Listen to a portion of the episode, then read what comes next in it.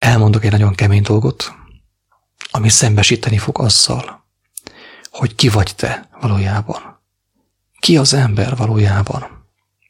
Szembesíteni fog azzal, hogy hazug vagy, bűnös vagy. Nem vádkép mondom ezt, hanem segítségképp. Mint aki most hajlandó szembesülni. Óriási annak a jutalma. Mi a bizonyíték arra, hogy hazug vagy, hogy hazudtál magadnak, a feleségednek, a férjednek, a gyermekeidnek, a társadalomnak. Belementél a kompromisszumokba, hazugságban élsz, hamisságban élsz, hamis a logikát. Mi a bizonyíték erre? A bizonyíték arra, hogy hazugságban élsz, hogy hazugságban él az ember, nem más. Egy szóban, mint az öregedés. Egy teljes mondatban a bizonyítéka annak, hogy hazugságban élsz, az öregedés, a gyengülés, a betegség és a halál. Te azt mondod nekem erre, hogy te várj, ez, ez normális. Nem, nem normális. Hazugság. Jézus szerint nem normális. Döntsük el, kinek van igaza. Neked vagy Jézusnak. Neked vagy Istennek. Nekem vagy Istennek. És ha te ragaszkodsz ahhoz, hogy már pedig a szöregedés, a gyengülés, a betegedés és a halál normális, akkor miért ellenkezel? 40, 50, 60, 70, 80 évesen miért szépítkezel? Miért rohansz a patikába, hogy meggyógyulj, egészséges maradj? Hát te mondtad, hogy ez normális. Hello. Érted már a lényeget?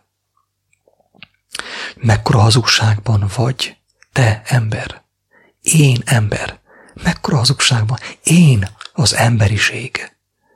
Mekkora hazugságban vagyok?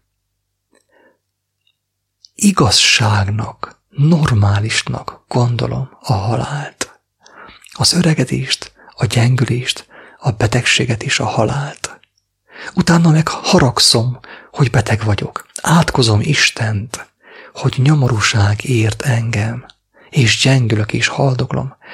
Miért átkozom Istent? Hát én mondtam, hogy normális az öregség, az öregedés, a gyengülés, a betegség és a halál, már pedig vírusok mindig is voltak, vannak és lesznek. Én mondtam azt.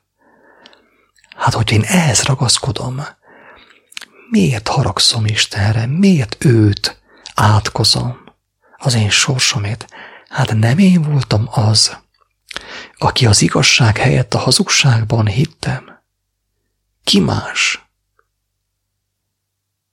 Nem mások hittek helyettem. Én döntöttem úgy, hogy az igazság helyett azt fogadom el, hogy már pedig méreg, ugye, vírusok, mindig is voltak, vannak és lesznek. Már pedig az öregedés normális, már pedig a gyengülés, a betegség és a halál normális.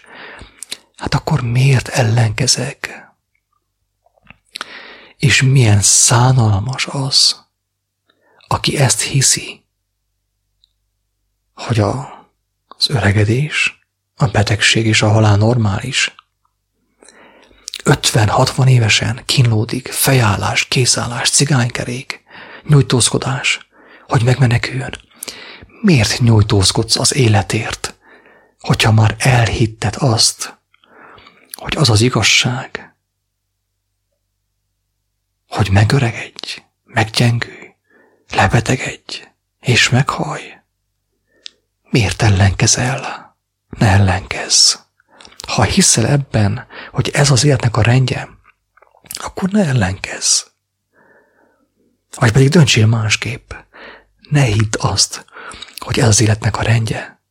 Mert Isten szerint, hogyha ismernéd őt, vagy ha meg fogod ismerni őt, már pedig ő nem rejti el magát senki elől, aki keresi őt. Meg fogod érteni, hogy nem normális sem az öregedés, sem a gyengülés, sem a betegség, sem a halál. Az örök élet, az a normális, az az igazság, sőt, Az élet örök. Nem kéne hozzá az a jelző, hogy örök, mert az élet örök a jelző nélkül is. De ismerjük mi azt? Ismerette azt? Vagy fekvőtámasszal, fitnesszel, wellnesszel, légzésgyakorlatokkal, jogával és más technikákkal akarod meghosszabbítani az életedet. Egészen pontosan a nyomorúságodat. Kemény szavak ezek. A magasságos Isten adjon értelmet neked ahhoz, hogy megést, hogy milyen lélek szólt hozzád egy gyarló szavak mögött, mögül.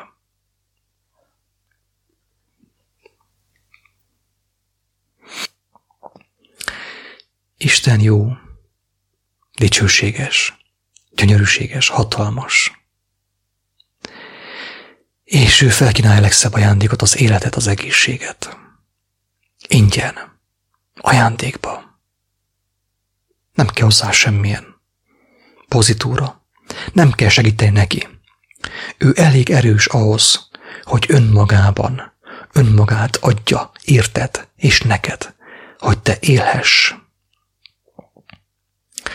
A te dolgod, az én dolgom, a gyermek dolga az, hogy csodálkozzon az ő dicsőségében.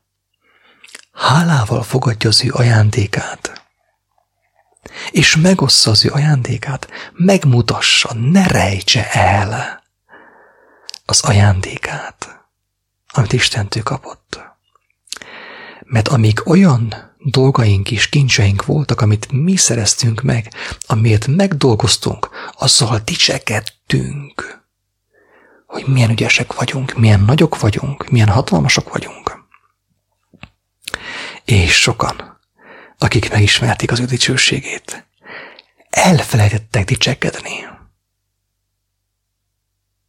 Korábban tudtak dicsekedni az erejükkel, a szépségükkel, a a fit testalkatukkal, a hajlékonyságukkal, az intelligenciájukkal, de avval az ajándékkal, amit Istentől kaptak, elfelejtettek dicsekedni. Ezért nagyon sok ember nem hallott még Isten jóságáról, az ő dicsőségéről.